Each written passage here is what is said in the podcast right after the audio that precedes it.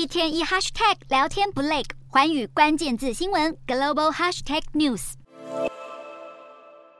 镜头前开心握手，巴西政府在当地时间十七号接待俄罗斯外交部长拉夫罗夫，两国表示对全球问题的看法相似。拉夫罗夫还感谢巴西为解决乌俄战所做出的贡献。然而，巴西此举引起了美国的不满，有美国官员认为巴西已经失去中立的立场，更指出巴西前总统波索纳洛质疑现任总统鲁拉当选公正性时，是美国挺身捍卫巴西民主。如今鲁拉当选之后，立场却倒向俄罗斯与中国。华府批评巴西根本是忘恩负义。然而，鲁拉可不止在这一件事情上惹怒美国。巴西总统鲁拉日前到中国进行国事访问，没想到十五号在行程尾声时，指责华府是结束乌俄战的障碍。鲁拉还批评美元在世界经济中扮演的角色过重，宣布将与北京以本国货币做贸易，呼吁终结美元的主导地位。美国官员表示，卢拉的种种举动显然已经决定和中国与俄罗斯站在一起。巴西新政府的外交政策更是对美国充满敌意。